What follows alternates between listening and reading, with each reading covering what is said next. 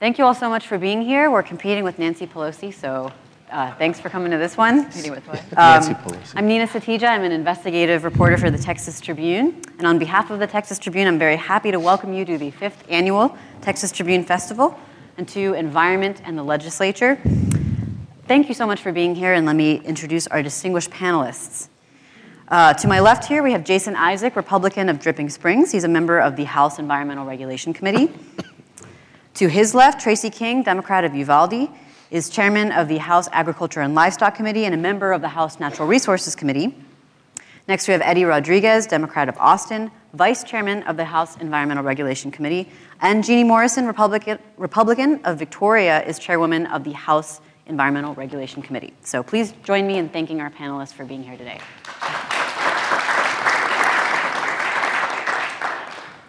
We're going to have a 45 minute discussion, give or take, followed by a 15 minute question answer period.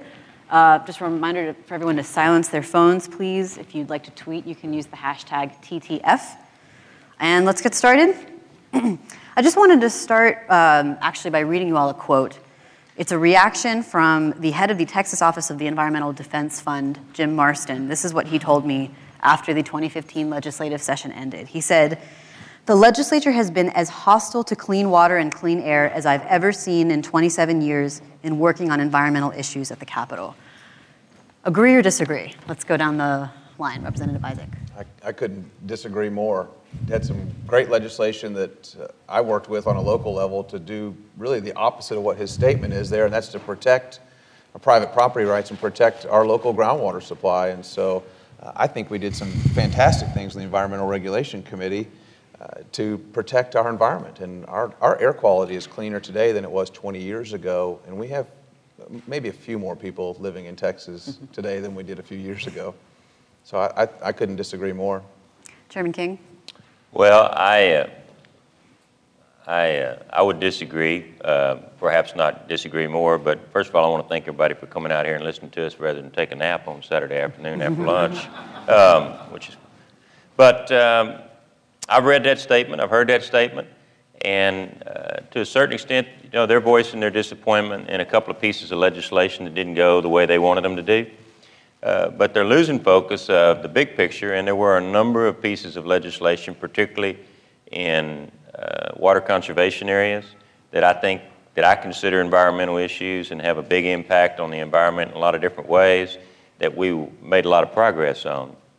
Um, in addition to that, um, there were certain things that were done in terms of diversions of parks and wildlife monies, which I, I consider mm-hmm. environmental type issues, and those were done, and we uh, have a lot more money for those types of issues than we used to.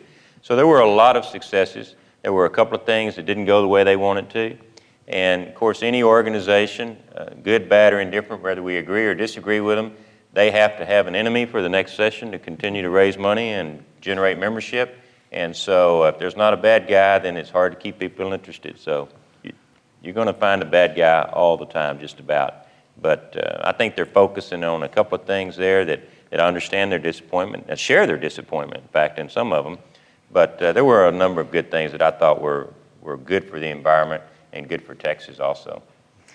Vice Chairman Rodriguez. Yeah, I think, uh, and I know Jim Marston very, very well. Um, I think there were some missed opportunities. I mean, I think Jim, Jim's statement is that's his opinion, on, you know, from his experience. But um, certainly there's some missed opportunities to do some better things for the environment, some good bills that were out there. Um, uh, but, and, there, and there were so obviously some, I think, as uh, the chairman, chairman King stated, there were some specific bills I think that, that he's speaking to that, were, that did pass that were, were uh, that I would tend to agree with him on, on, on those, some of those specific issues. But, um, but I think there, obviously, I think this past session was some missed opportunities to do some better things for the environment. Chairwoman? Well, we all, we all have differing opinions, I think, but I think the uh, most important thing is that we work diligently to try to balance uh, the difference between property rights, owners' rights, water, uh, making safe environment, and I think that we worked on that very uh, diligently. And we all worked together. I'm very proud of my vice chair, Rodriguez, and my committee member, Jason Isaac, and uh, Chairman King, we've worked together on a lot of issues for a long time, and I think it is a very delicate balance. Uh, you can't tend to go totally one way or the other. You have to work on all the issues, and it's not going to please everyone.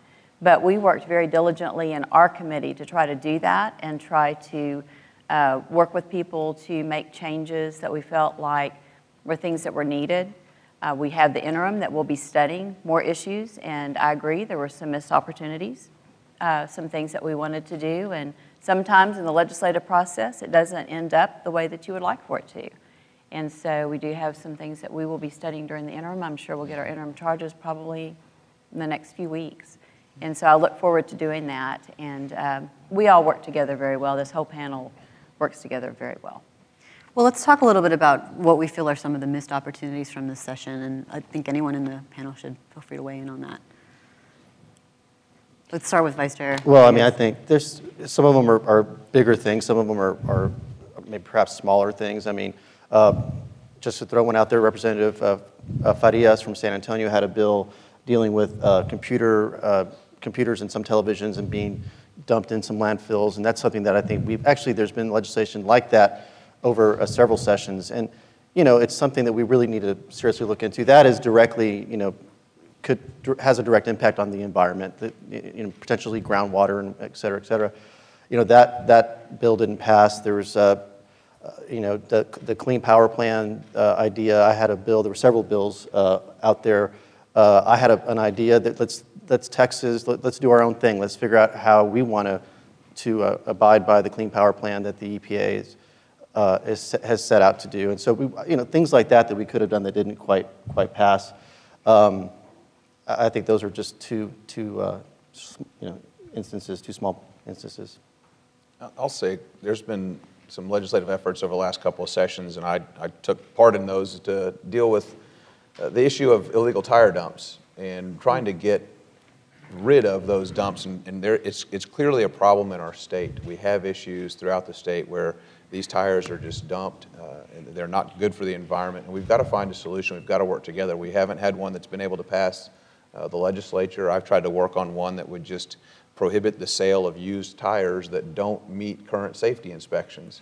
Uh, we, people shouldn't be buying tires that aren't going to pass inspection that aren't safe, but you can go out and buy a used tire right now that doesn't meet vehicle safety inspections. And, uh, but again, that's another part of the problem. We've, we've got to find a solution that deals with these tire dumps throughout the state, if you will, and, and preferably one that doesn't increase the burdens on the taxpayers or the consumers by driving up prices.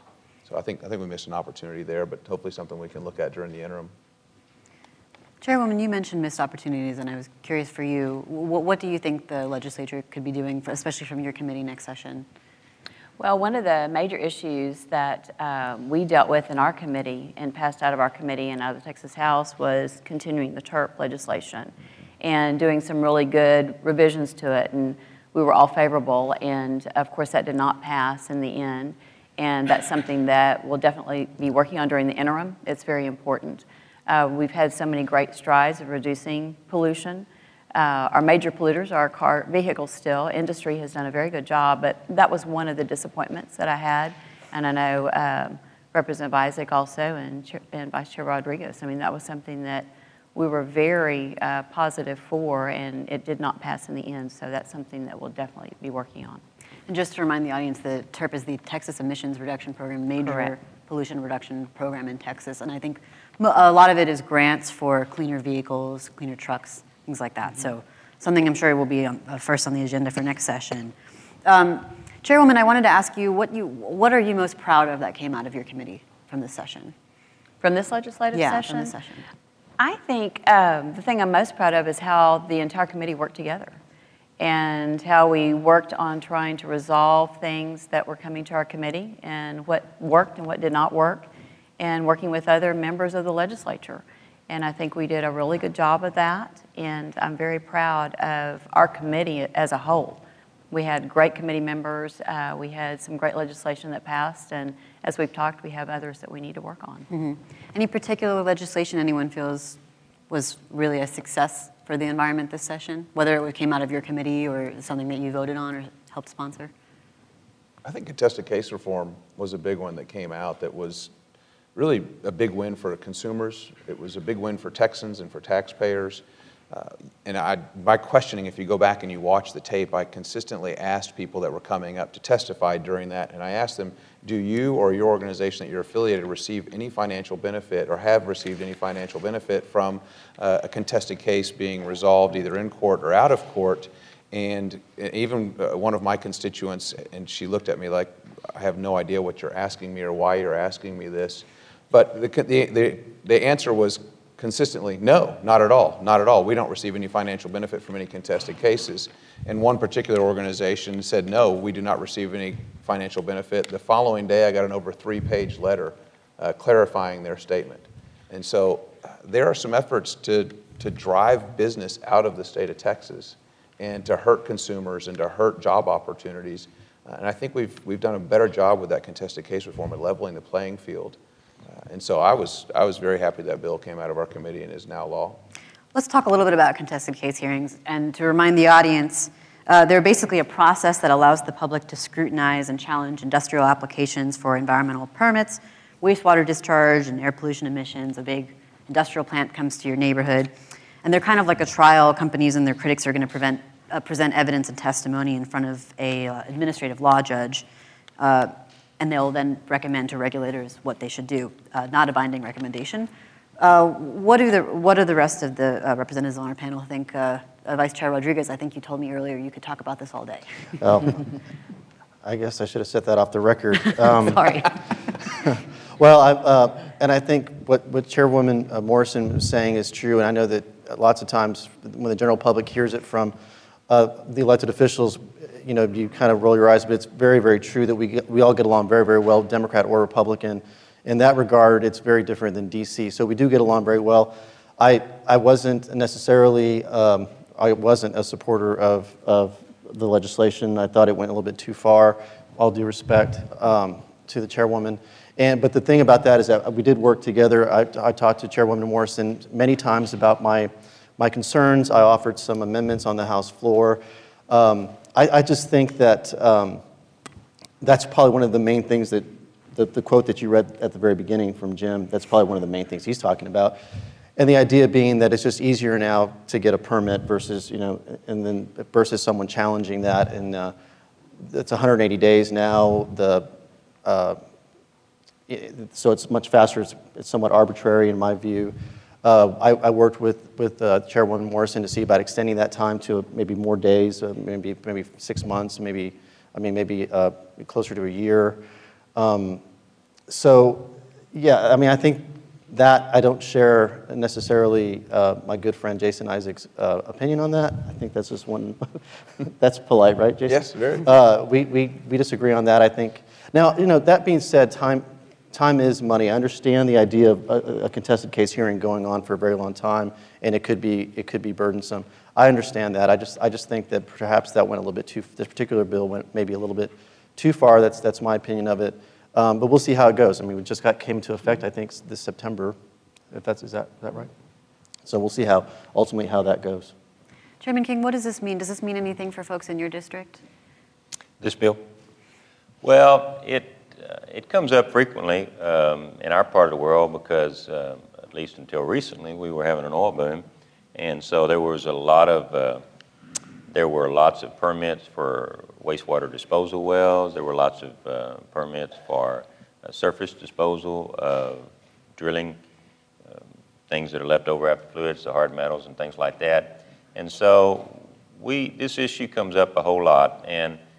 Uh, you know, a number of years ago, we put in a process for a public meeting, which TCEQ, so we can ask for a public meeting, and they'll come out and have the public meetings, and those things are usually well attended.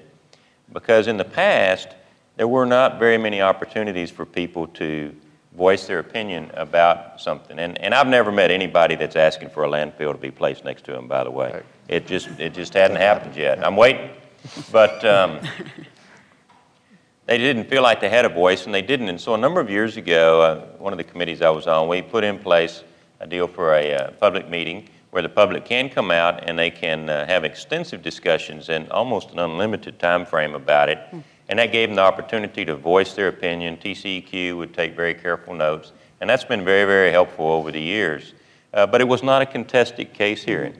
And so um, a lot of the folks that have Uh, opposed different things and been hired to oppose different applications have become very, very sophisticated on designating somebody who's an affected party and by dragging the process out because I always tell people when they come to see me and they say, look, we don't like that in our neighborhood. And I say, well, I don't blame you. I wouldn't either. But you need to understand that TCEQ is a permitting agency, just like the Texas Department of Licensing Regulation is a permitting agency.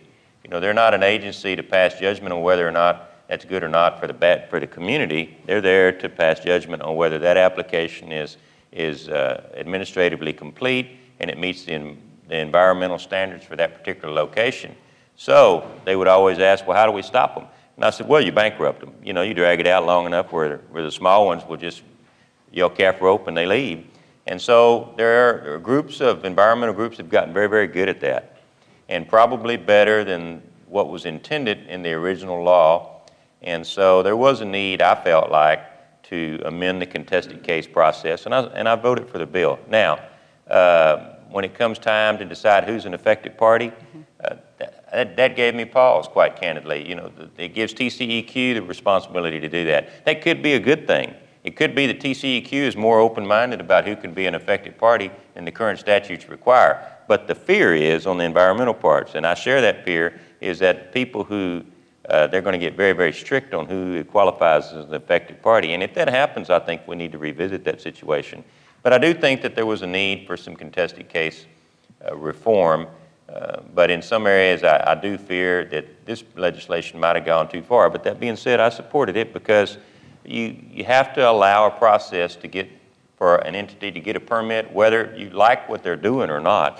They have the right, in, just like anybody else, to apply for a permit and get one. In our district, it's a, uh, it's a huge issue. We didn't have many contested case hearings because most of the people uh, didn't object enough to go and spend the money to go take it to a contested case hearing, but it, it is an issue that, that I think we need to continue to monitor. And I thought the committee, uh, Environmental Reg Committee, I've served on that committee before, and I thought they did a good job of trying to mediate the differences, but there's no question uh, Representative Rodriguez is right. That piece of legislation, maybe one or two, are the reason that the environmental groups think it was, uh, or saying what they're saying about this particular session. That's my view. Mm-hmm. Well, I wanted to ask one more question about this for you, Chairwoman, because I believe the residents in your district and who live in Nordheim are using this process right now through the Railroad Commission, not the TCEQ, but they're using a contested case hearing process to uh, protest the uh, oil field waste pits that are being proposed for their district, right? Well, interestingly enough, the Railroad Commission does not really have a contested case process like TCEQ does. Okay. It's a totally different entity. This is only for TCEQ, and this legislation was only for TCEQ. Um, and the legislation was, um, such as Chairman King was talking about, was to address some issues that there had become processes that people were gaming the system. And so we did not change the part of getting the draft permit at all. It's exactly the same process, the same time frame that people can come and protest and have their hearings and all. That did not change at all.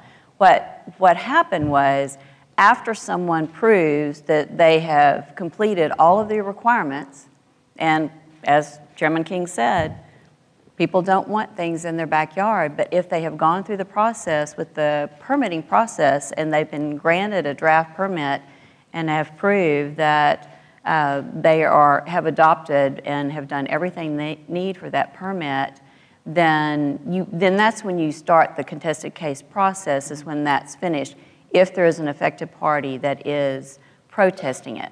And so the, the beginning part through the draft didn't change at all.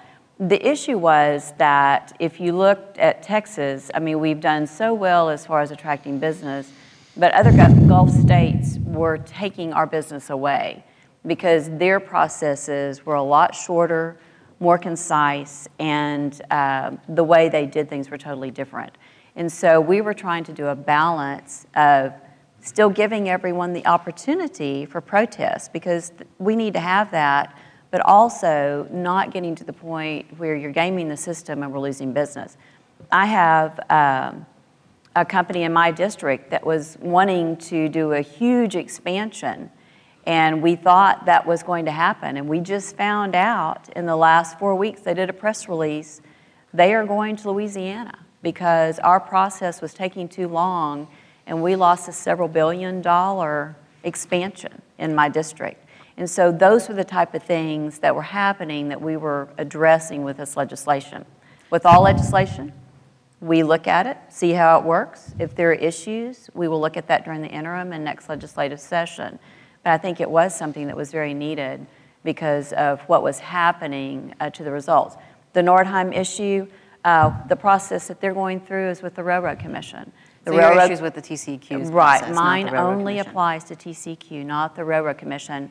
And the Nordheim issue basically is they're going through the permitting process through the Railroad Commission. Mm-hmm. And to get that permit, we've been working on that for two years. Uh, Then they will have to go to TCEQ if they get a Railroad uh, Commission Okay. permit to continue on. So they're not the same, they're totally different. Affected Nina, parties. if, if if I may. Yeah. um, uh, The Senate Bill 709, and before you move on to contested cases, I mentioned the affected parties. The other part that I think that we need to monitor very, very closely, and, uh, and I'm sure the committee will do that, is uh, the bill appeared to shift the burden of proof. And, and, and that, that could end up being unfair. Um, But I think it's something that needs to be uh, watched very closely. It could work just fine at the end of the day. But, and, and you know, the, the, the term gaming the system is used, I, and that, that, that's a little, in my view, that's a little harsh, I guess, but, but everybody does that. I mean, the lawyers for the companies that want the permits, they, they look at the law very, very critically and very closely to try and, and get an advantage for their client. And the lawyers and attorneys that work for the environmental organizations, they look at it very, very closely and they look, and, and as the law evolves and things evolves and the commission evolves, well, then they start looking for angles to help their clients. So uh, as time goes on, it's a shifting, moving target, and so you have to have legislation to uh, adjust it in order to keep the goals that uh, that you want in the first place. But I think we do also need to monitor the the uh, the, the possibility that shifts the burden of proof uh, from the person that's applying for the permit to the people that are contesting the permit. And I know you want to move on, but let me just say, my, my, one of my big concerns as well, and it goes right to what, what Chairman King is saying, is the potential chilling effect. If there are people gaming the system, so to speak, there, there are also, there are people that are not. And this, and I'm- worry that the change in the law would have a chilling effect on very legitimate uh, concerns. But again, it's, it just passed, let's see how it, it all plays out. But I, I think I share uh, uh, Rep- uh, Chairman King's concerns as well. And can I make one final comment on It that? It was a big too? bill for us. Yeah, it was, it was, Okay. yeah. That's why we're Yes, it talking And it's a big bill to a lot of people in this room, so we apologize. Yeah. Yeah, it, it was a big bill, and it's been an issue that's been looked at for many years. Uh, what, the reason the burden of proof was changed was because of some court rulings in the state of Texas for state courts, and that, those were the rulings that came down that the burden of proof, basically, that's why it was changed. The, is, the issue also with that, though, is we still have not changed that process of protest. And also, if the judge decides that there needs to be more time, that option is in the legislation also. So they can, they can look and they can look at the affected parties.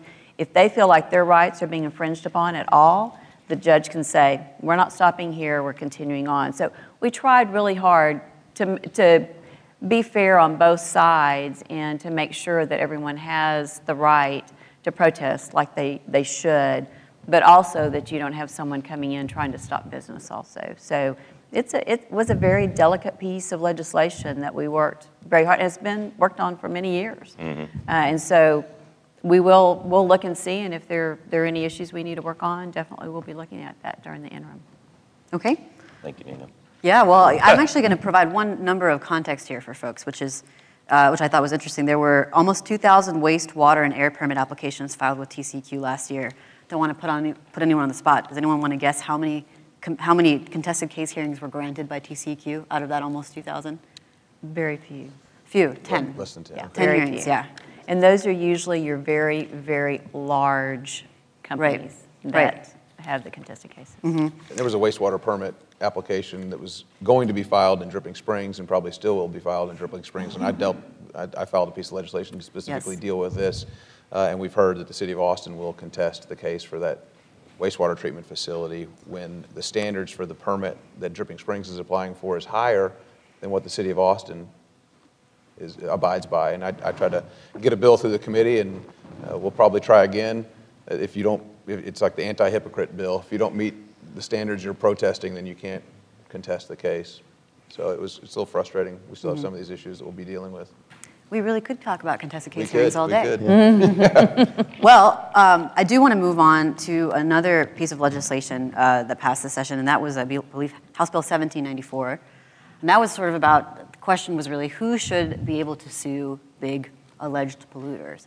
Um, Is that something that the state should take the lead on? Is it something that counties can take the lead on? We know Harris County has filed several of these lawsuits, and um, that has made some business groups uh, concerned. Uh, What do you all think about this legislation? Do you think that it's got to be the state that makes this decision, or is it okay for a county to sue and, and reap the benefits if they win? Anyone want to go first? Cricket? Crickets. Uh, Um, Well, I, I, I thought that Chairman Morrison was going to jump in on that one. just. But, um, you know, that's the deal where Houston sued, uh, was suing some people for some pretty large amounts of money. And um, there again, you know, 50 years ago, the law was changed where local communities could sue. I don't think anybody ever anticipated those kind of lawsuits uh, when that law was passed. And so as time goes on and people get smarter, well, then you have to make some changes. It, you know, it puts a cap on the amount that um, the local entity can get, but it doesn't put a cap, as I understand it, it doesn't put a cap on the total amount that can be granted. It just puts a cap on the amount that the local entities to get. And, and it is, the theory is to discourage them from uh, trying to enhance their revenue stream uh, just by filing lawsuits and hoping that they get settled. And so, uh, there again, I think the lawsuit is a wonderful, wonderful tool for dealing with bad actors. And, uh, and that process is still there. But then on the other hand, if it goes too far in, in one direction, it can be abused some. And the, the belief was, was that it was being abused in that particular case, uh, at least by a majority of the members of the legislature. So there again, it's another thing that we need to watch very closely. Uh, they can still be sued. The locals won't be able to recover quite as much as they could before, or they only get to about two point, a little over One two five. million dollars at one point, yeah. Two And point then, two point, One five. yeah. Two point- And then uh, I think it changes statute limitations too. Yeah, Five years. five years. Mhm. From, uh, from, uh, None. I don't think there is a statute of limitations. Okay. Yeah. So it puts There a- was not. put some certainty into it. So depends on whether your city wanting to sue somebody or whether you're Yeah. an industry wanting to locate. Yeah. Yeah, I think there's some aspects of it that make some sense to me, I have to say, and I wasn't a big supporter of that, that bill either, but I think seeing what happened in Houston, I think it was over a $100 million, uh, you know, lawsuit and whatnot. I understand the trepidation by, you know, some, uh, a business that, that might be going through that kind of thing.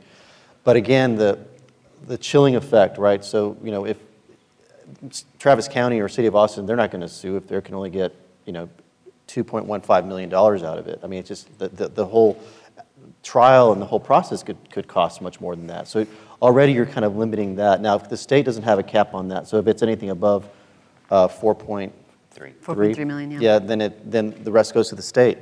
But I think what, what happens is that your local governments are going to be kind of reluctant to, to maybe in a, in a legitimate case, to potentially go after a, a bad actor. And I think that's, you know, that's going to be the end result of that, of that legislation, I think. But, but understanding that, yeah, there's some aspects uh, perhaps make, make some sense. I mean, you, know, you don't want lawsuits that are just being filed and, and have these exorbitant.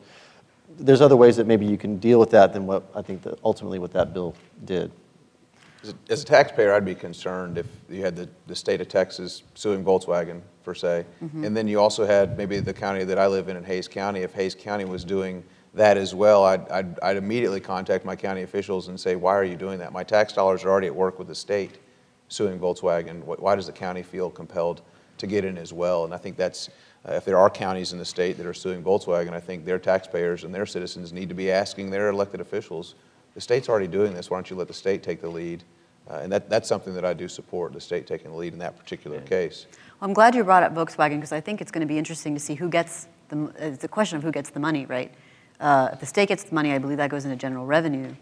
Uh, I think some would say the counties need that money as well. They're the ones that have to comply with the ozone standard or whatever it is. I'm just curious if anyone else knows Well, much about I- that. I, I think the AG, of course, the, the previous AG and the current AG have no reluctance about suing people.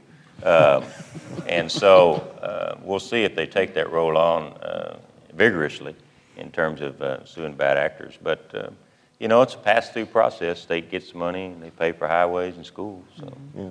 Well, if- but, um, did you? No, But ahead. looking at the the Volkswagen i- issue, if you're, if you're in a near non-attainment or non-attainment uh, with, for air quality, I mean, uh, the local government, I think would, could, would be better served if they would be able to sue and maybe get some of that money so that they can deal with that issue. If it goes to GR, as we all know here, what happens with that money isn't necessarily going to be earmarked or go towards, you know, non-attainment type, you know, those kind of programs. So potentially House Bill 1794 might have that chilling effect too. Now, I think Dallas is already going to sue. Uh, Dallas has decided not to sue, not I to sue. Right. And, and some, and some of that could be because of this very bill, because it's just going to cost a lot of money, and they're not going to be able to get any, really much out of it. I mean, I, I- that's, that's hard to, to really say for sure, but I think that that's possible. I think another interesting question that was brought up by 1794, and then of course HB 40, the major oil and gas legislation that passed, is this question of local control. I think that's something that people uh, that, that the legislature struggled with a little bit this session to understand. How do you balance that? How do you balance the need for, as you talk about regulatory certainty with 1794 HB 40, with local communities that want to be able to sue polluters if they'd like, or if they want to be able to uh, limit oil and gas uh, activity um, in the ways that they believe are legal. How do you balance those two? And how do you think the, how do you feel about how the legislature balanced them this session in respect those with that legislation? I'd say on the local level with uh, specifically House Bill 40 and uh, Representative Tony Dale, who has served at a local level in the city council in Cedar Park, uh, he, I- he puts this really well in a good analogy that I can understand and, and talks about some local issues that are more local than others. But when you talk about our oil and gas industry from the state, that the most local government that's best to regulate that uh, is the state. And so I, I completely agree with that. And the work that I did this past session to uh, make sure that we're, our groundwater is protected in House District 45, uh, that it may be something that we want to look and discuss beyond oil and gas and maybe look at our water. And is there more statewide water management that we need? Uh, because our, our aquifers, and, and Chairman King knows this a lot better than I do. I've learned over the last four years about how uh, about groundwater more than I'd ever like to have learned. I thought, but we create these man-made boundaries, and the water doesn't flow by those man-made boundaries. And so I think we need maybe an HB 40 that looks at more water control by the aquifer statewide. So uh, when you start to look at these local control, I think we are have we do have local control with our energy resources in the state. And HB 40 for water. Yeah. I was glad you brought up water. Uh, Chairwoman, did you want to say something before Oh, I was just going to say on House Bill 40 also, I think Chairman Darby and his committee worked really diligently to try, I mean, they met and met with concerned citizens. And it is a difficult issue. I mean, your backyard, but there again, as we talked about, oil and gas exploration is a statewide issue. And it would be very difficult to have a county by county rules and regulations. And when Chairman Darby was looking at some of the rules and regulations, they were even looking at, I mean, by the time you get the circumference of how far you can drill and all of those, I mean, it really, it needed to be statewide because then you're infringing, infringing on other counties and other property. And so I think that issue, uh, it was something that they worked very hard on to try to, and I know everyone's not happy about it, but it's, it's an issue that I think is a statewide issue. Go to You know- Vice Chair and then Chairman King. In terms of the, oh, go ahead. No, no, please go ahead. Uh, the, in terms of the locals and victories or non-victories, um, in the oil and gas industry this particular time, uh, obviously it reinforced state regulation, but in terms of local victories, and it may not seem that, like that big a deal, but they had a lot of victories in uh, the water that uh, Representative Isaac was talking about. There were a plethora of bills uh, filed to try and limit the ability of local entities to manage their groundwater and uh, surface water, and most all of those um, didn't pass. And that was a victory for all of your local groundwater conservation districts. Uh, there were bills to limit, you know, a lot of the local municipal things that people do, like plastic bags and that type of thing that are environmental issue. That those bills didn't didn't pass, so they can still do a bag ban if they want to. Um, there were several others like that. There was, uh, so there were a lot of victories I felt like for the environmental folks. Uh, I think there was an effort, wasn't there, uh, Eddie, to uh, repeal some of the renewable energy uh, things, and those those didn't pass. That didn't pass, So, yeah, uh, they, uh, they had some victories. I'm not as familiar with that as y'all are on that committee, but. Yeah. Well, and then, you know, going to House Bill 42, uh, you know, 40 as well, you know, Drew Darby is a friend of mine, and I did have some issues with that bill. I mean, being a member from Travis County and Austin, I mean, you don't have a lot of oil and gas exploration here in Austin. But, but for me, I think your, your question was more of a kind of a broader, what about this local control thing we keep hearing about? So you have people in cities like Denton that are quite conservative, generally speaking, the voters that are voting over in big numbers to try to ban it. So I think, but I, my uh, uh, understanding of House Bill 40 was we shouldn't allow cities to just totally ban fracking and whatever else. I think this just went beyond that, though, because I think if you look at the bill, it doesn't just talk, it doesn't uh, just accomplish that. It, it has almost at every level of the production, right? So should a city be able to say, well, you can't have, when it comes to storage, let's say, of some, some of the stuff, that it can't be X number of feet from a school, or if there's some other types of issues, trucking, roads, that kind of stuff, all of that's within that entire, you know, oil and gas production, right? So this went to say that locals have no control over any aspect of it whatsoever. So I think it went a little bit, little bit far, and that's my concern. Again, I'm not going to see oil, oil rigs in, uh, in my uh, district anytime soon, but I'm just thinking, as far as the local control thing, if if we talk about that, we we, I don't think it was necessary to take away all of it. I did understand the idea that you, the state has a, as a whole has an interest in oil and gas exploration, and it should be under the purview of the state, but I don't believe that all of it had to be taken away from the local governments. That was my position on it. I want to make sure we have time to talk about water, but so very quickly before then, though, I do want to ask about the Clean Power Plan because that is a looming federal regulation, obviously, uh, above the state and all other states. And uh, Vice Chair Rodriguez, you did mention um, that a little bit earlier on in our conversation. Should Texas consider legislation directing the state to follow the Clean Power Plan or not to follow the Clean Power Plan? We've seen some precedent with this. There were other federal regulations that were not followed in Texas, and, and a federal plan was created, and it created all, this, all these issues for business.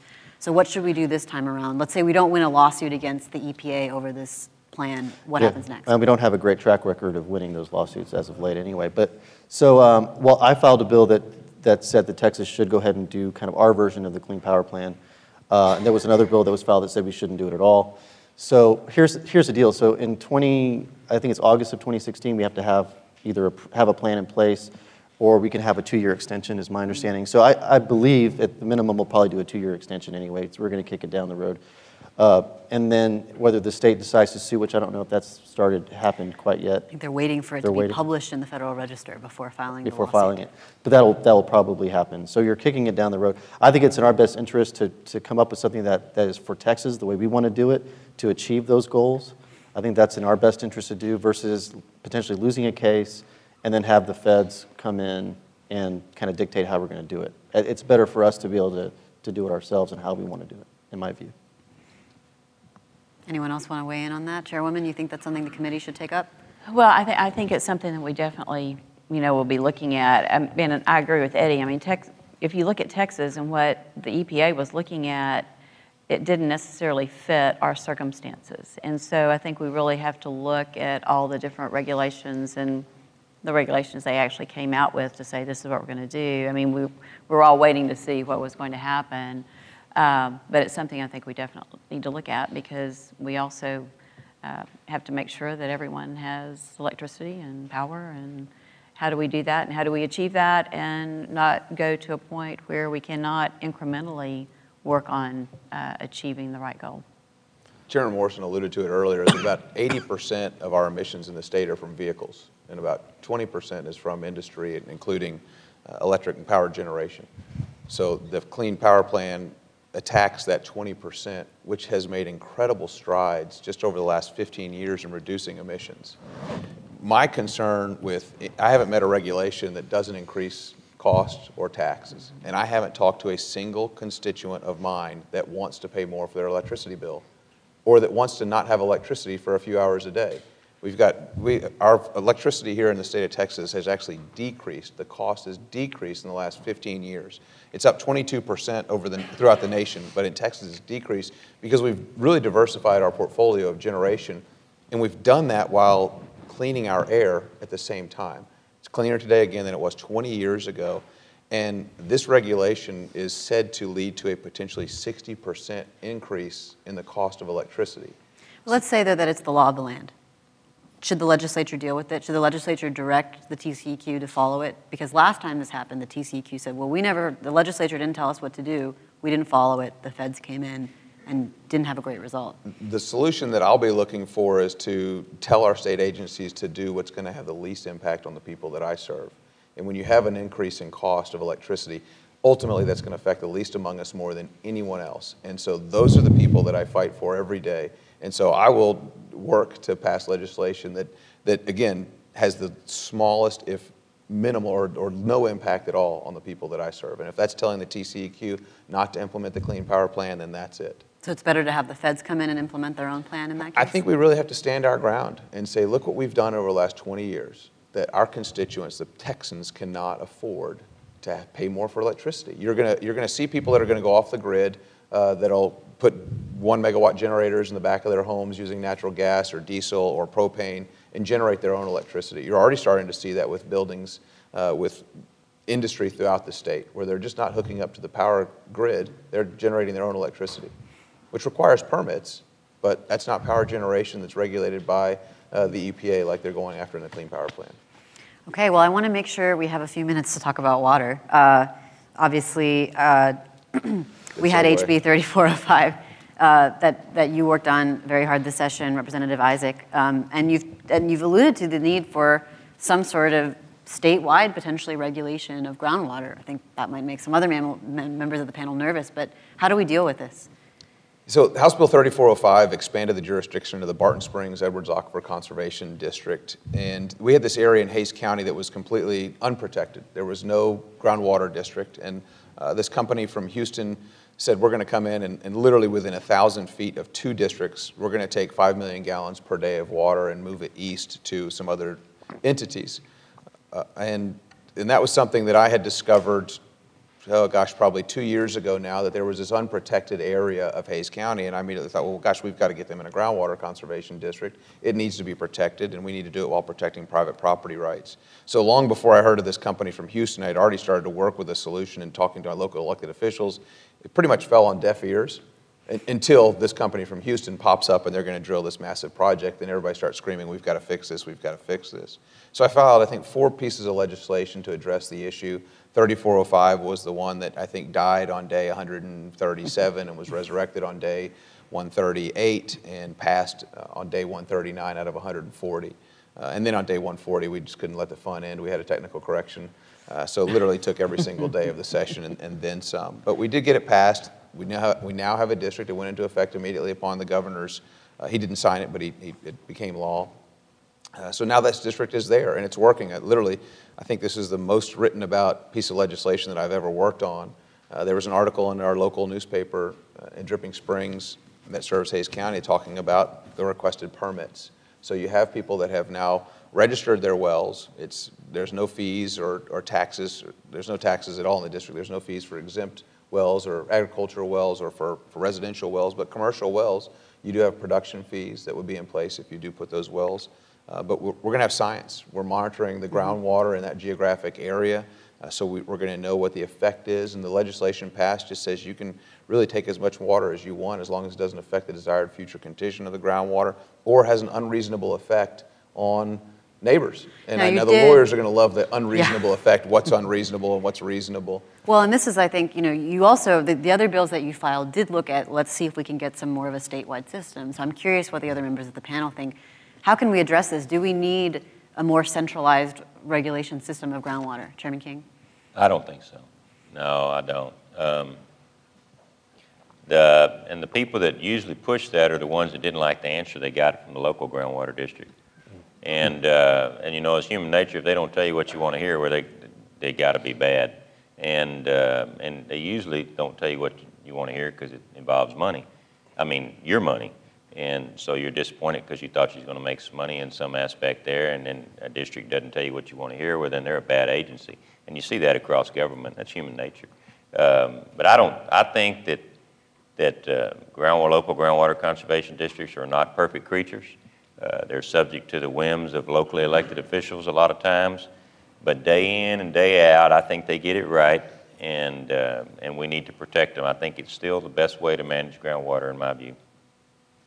I would say minimally, um, I want, first want to commend Jason on the, all, all the hard work that he did this past session. I was happy to just do whatever I could to try to help him on that. But I think it, I didn't know about these so-called white zones, which is these areas that don't have any, uh, any district over them.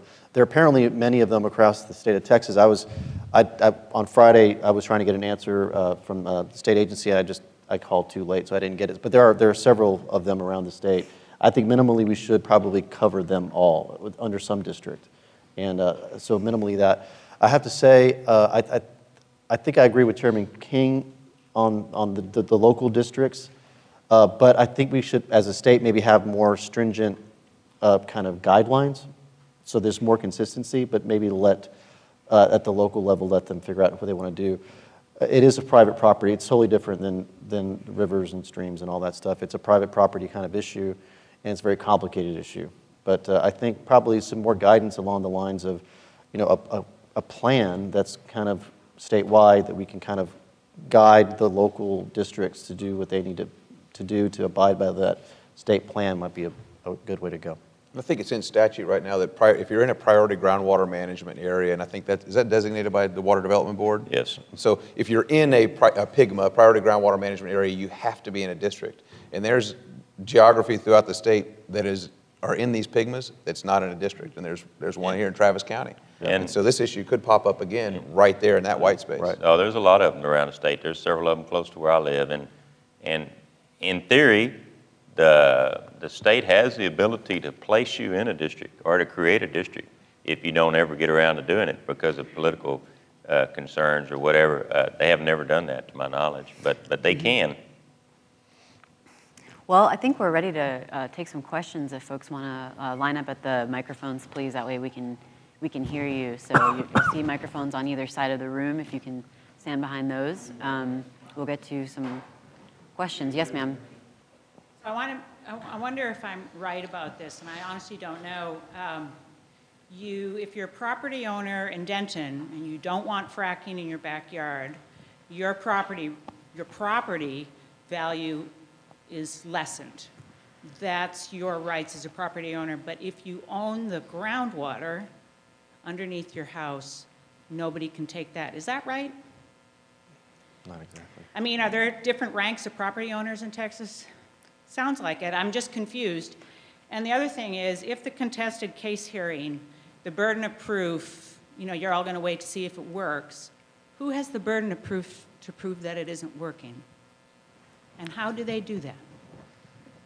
So on the first question, um, you know, I think there's actually a case in the Texas Supreme Court about this right now. Do surface rights trump, uh, mineral rights trump surface rights? Do they trump groundwater rights? Uh, do, do groundwater rights trump surface rights? I'm not sure, but uh, thoughts on thoughts on that? my understanding of it is like, you know, like oil, uh, it's very similar to oil, like water.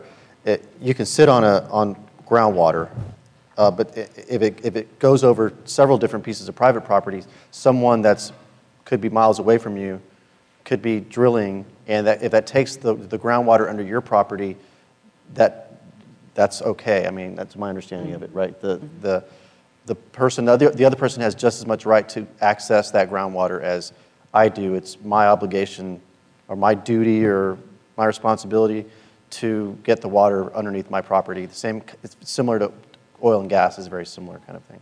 That's my understanding of how it works. I think it's still being figured out.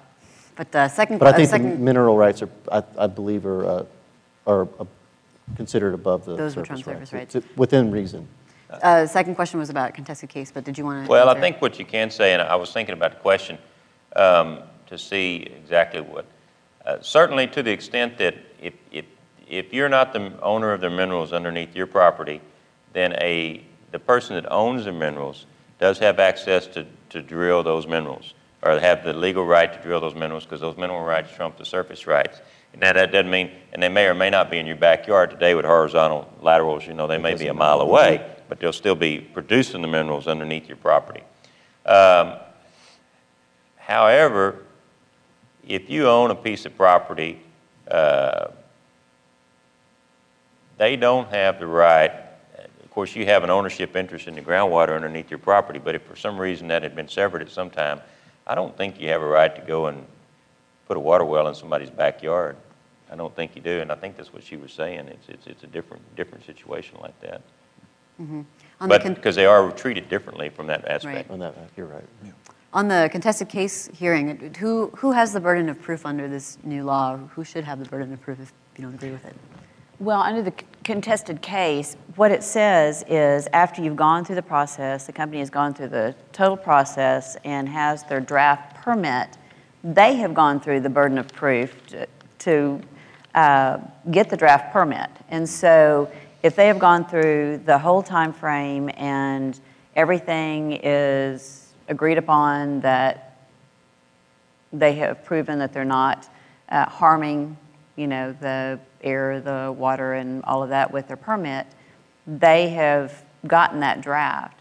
And so that is then, we've done it. And so the burden of proof is to prove that there's something awry with the regulations that TCEQ has given that permit draft.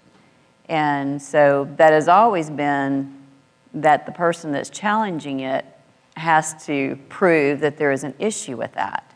And so the burden of proof change is that we have had several judgments in the Texas courts about the burden of proof that if, if the company has done it and they have the draft permit, that means they have proven that they have met all the requirements. And then the burden of proof then is to prove that something is wrong with it. Okay, sir? I would like to ask a question that combines the first topic of contested case hearings with the last topic about groundwater and groundwater districts. And um, just by way of introduction, my name is Lynn Sherman, and I practice in this area as, as an attorney for 25 years on all sides. And Chairman King, this may surprise you the way that I approach my question. Um, Right now, I, for the, the largest extent of my practice is primarily representing landowners who want to protect their supplies, not to sell it, but for their own domestic and livestock use. Here's my question. Groundwater conservation districts, unlike the PUC, unlike the Railroad Commission, and unlike the TCEQ, are exempt from complying with the Administrative Procedures Act, which was created to protect the due process rights of citizens. And so what I'm observing is that landowners, at least in groundwater rights proceedings, don't have the large interests who are paying people to game the system. Most of the landowners who come in and protest are just concerned about their own water resources. But what's happened is, since the groundwater districts don't have to comply with the Administrative Procedure Act, they at times are completely running over, in my opinion, the landowner's rights and um, to their detriment. So you really don't have a balanced system. And I don't care if the permittee is a water marketer or the permittee is a city.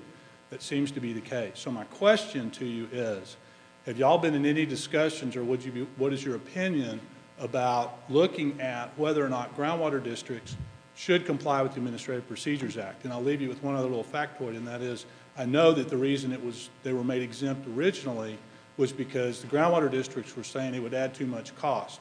I would submit to you that groundwater districts have been paying an inordinate amount of money to go fight these cases because the APA is not applied. So have y'all looked at it? What are your opinions on it? Uh, Representative Isaac, I think this pertains directly to your situation because landowners are trying to get a voice and it's difficult for them to do so unless you've got political pressure, but not by way of the administrative system. Sure. Um, You know, Lynn, the, uh, we, uh, we did put some, uh, well, the Edwards Aquifer Authority, when it was created originally, had to comply with the Administrative Procedures Act. And they did for a number of years, and I supported that. Um, And that's probably one of the largest and most sophisticated groundwater organizations in the state of Texas. And they eventually came to us and said, we can't do this. This is just too much. And it's too expensive and it's unnecessary. And so the legislature let them out a part of that, if not all of it. They still have a pretty extensive procedure. So that was a, sort of the test case, in my view, on whether or not the Administrative Procedures Act is the right way to go. Now, I do agree, and I said that in my comments when I talked about groundwater districts in response to Neena's question. I do think you do need some, some, uh, some predictability and some consistency in the way that they handle their permits. And, uh, and I do think that we need to look at that. And there was uh, pretty extensive discussions this last time about being able to take a permit to SOAH versus uh, the courts and, and all of those types of things. And um, I think that, that I think you're right that we need a more consistent, reliable, dependable, uh, inexpensive process. Whether the Administrative Procedures Act in its entirety is the answer or not is what I, I'm not sure about. Uh, Last question from gentleman over here. Uh, Sure. I live in uh, Jason Isaac's district, and I want to thank him for the work on protecting the aquifers. But when it comes to electricity generation, my name is Mike, and for the record, you have just met a constituent who would be willing to pay a modest increase for electricity generated in a more environmental friendly manner. And given your previous remark, I just thought I had to kid you about that. Well, thanks, Mike. I want to actually address that because I think that's something that consumers should have the choice to do. And uh, I lived in Dallas years ago and had this option because they were in a competitive market. And I went with uh, someone that was perceived to be a more environmentally friendly option that generated their electricity or at least credits, you know, purchased credits from wind generation. Uh, and I signed up for that service knowing that I could pay more as a consumer, but it was something that I personally wanted to do as a choice that I made. And I think that consumers should have that choice. Uh, and I live in the Pedernales Electric Co-op, and I'd love to see the option on my electricity bill. Would you rather have? Would you rather pay a little bit more to have your electricity generated via wind, and so that people can actually choose rather than being forced uh, to pay for other people to have uh, wind generated or solar generated electricity? I, I think it's great. I'm a big fan of diversified electric generation portfolio, but I think consumers should have this option uh, to because I believe some would, and especially here in Travis County, I think people uh, it might probably even be a majority of people would say, yeah, I want to pay a little bit more knowing that my electricity is being generated by some cleaner sources or cleaner than others uh, and, and, pay more to have that option rather than uh, a city adopting these renewable goals that I think in some cases are unattainable. Uh, the city of Denton came out and said they were going to do 70% renewable a couple of weeks ago. What's going to be the cost impact for those people that are, don't have a choice, that have to buy their electricity from the city of Denton? Uh, again, I'm just concerned that we're driving up cost to the least among us that uh, have those burdens much higher than others. And so I'm glad that you would, you would take that choice. Uh, I probably would as well as I have in the past. I just think we need to have that option rather than being mandated uh, on us. Thanks for the comment. It is now past 2:47, so let's thank our panelists and thank you for your great questions. Thank you. Thank you. Thank you.